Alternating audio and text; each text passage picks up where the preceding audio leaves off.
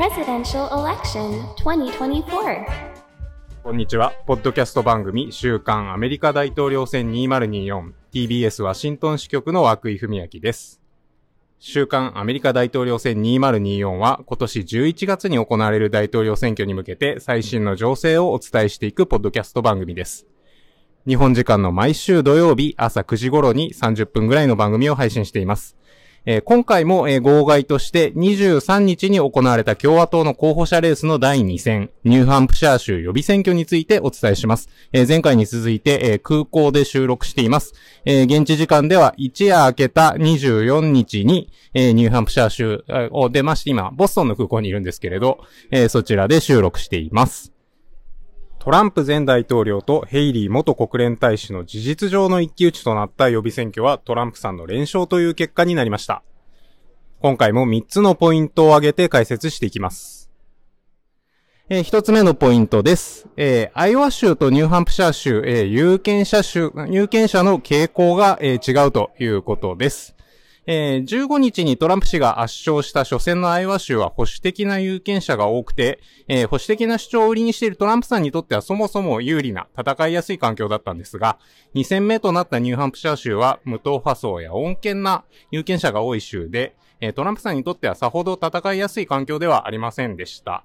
えー、で、大統領選の候補者レースでは、アイオワが初戦、えー、ニューハンプシャーが 2, 2回戦というのが序盤の定番の流れとなってきていたんですが、えー、有権者のカラー、この2つの州違うので、えー、連勝するのが非常に、えー、難しいことで、えー、現職の大統領以外の共和党の候補で、えー、連勝したのは例がありませんでした。えー、そこで、えー、トランプさん連勝したということで、えー、指名獲得に向けて、えー、さらに勢いがついたと、えー、言えます。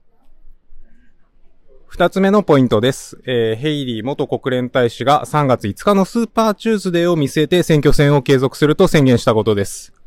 えー、先ほども言いましたが、えー、無党派層が多いニューハンプシャー州はヘイリーさんにとって、えー、トランプさんに、え勝てる可能性が最もある州で選挙戦に力を入れていました。え敗北は痛手です。また、えー、開票率95%の段階で得票率はトランプさんが54.4%、ヘイリーさんは43.3%で、えー、10ポイント以上の差がつきました。ただ、ヘイリーさんはまだまだこれから何ダースもの州で選挙が控えていて戦いは終わっていないと話しまして、えー、15の州が一斉に予備選挙を行う3月5日のスーパーチューズデーを見据えて選挙戦を継続すると表明しました。その前には2月24日、えー、サウスカロライナ州で予備選挙があります。えー、そこはあの、ヘイリーさんが知事を務めていた州で、ヘイリーさん自身の出身地でもあります。えー、およそ1ヶ月後に行われるその地元のサウスカロライナ州の予備選挙がヘイリーさんにとっては正念場となります。え、ただ、政治家にとって地元の選挙で負けるというのは政治生命に関わるような意味を持ちます。え、サウスカロライナで惨敗するようなことがあれば、スーパーチューズデーを待たずに、ヘイリーさん撤退した方がいいよとヘイリーさんに対する撤退の圧力が高まることも考えられます。えー、3つ目です。えー、一定数の無党派層が、えー、トランプさんの圧勝を止めるためヘイリーさんに投票したと、えー、見られるということです。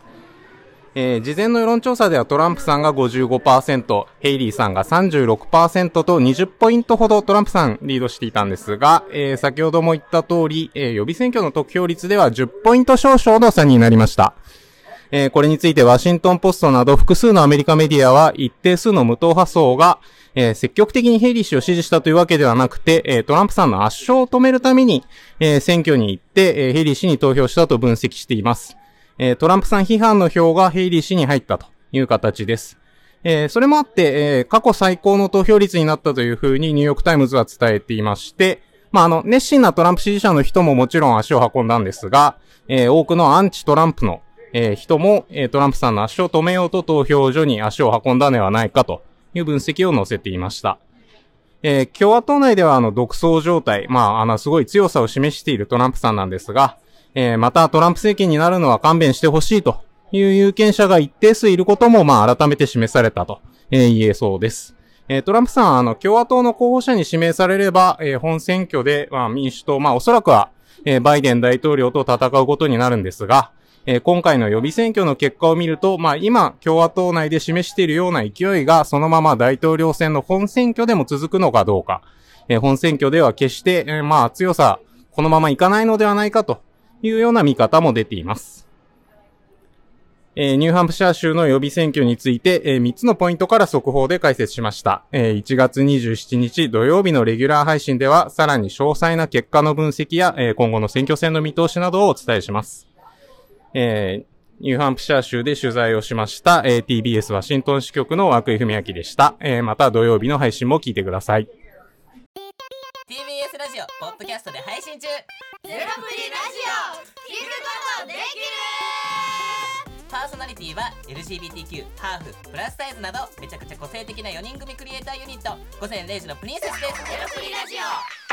もう好きなもん食べな。好きなの何でも鍋に入れたら鍋なんだから。マクド鍋に入れちゃおう。そしたら全部鍋。おならが出ちゃったことを何て言いますか？プリグランスバズーカ。ちなみにおしゃれではないよ。ゼロプリラジオ。笑ってるやん。こんな感じになります。笑い方海賊になります。おうち最後にこの CM 聞いてるみんなに一言。お前お前。なんで言った？とにかく聞いてください。ゼロプリで検索。ゼロプリラジオ毎週土曜午前0時に配信。それではポッドキャストで会いましょう。せーの。ほなまた。ゼロプリレディオ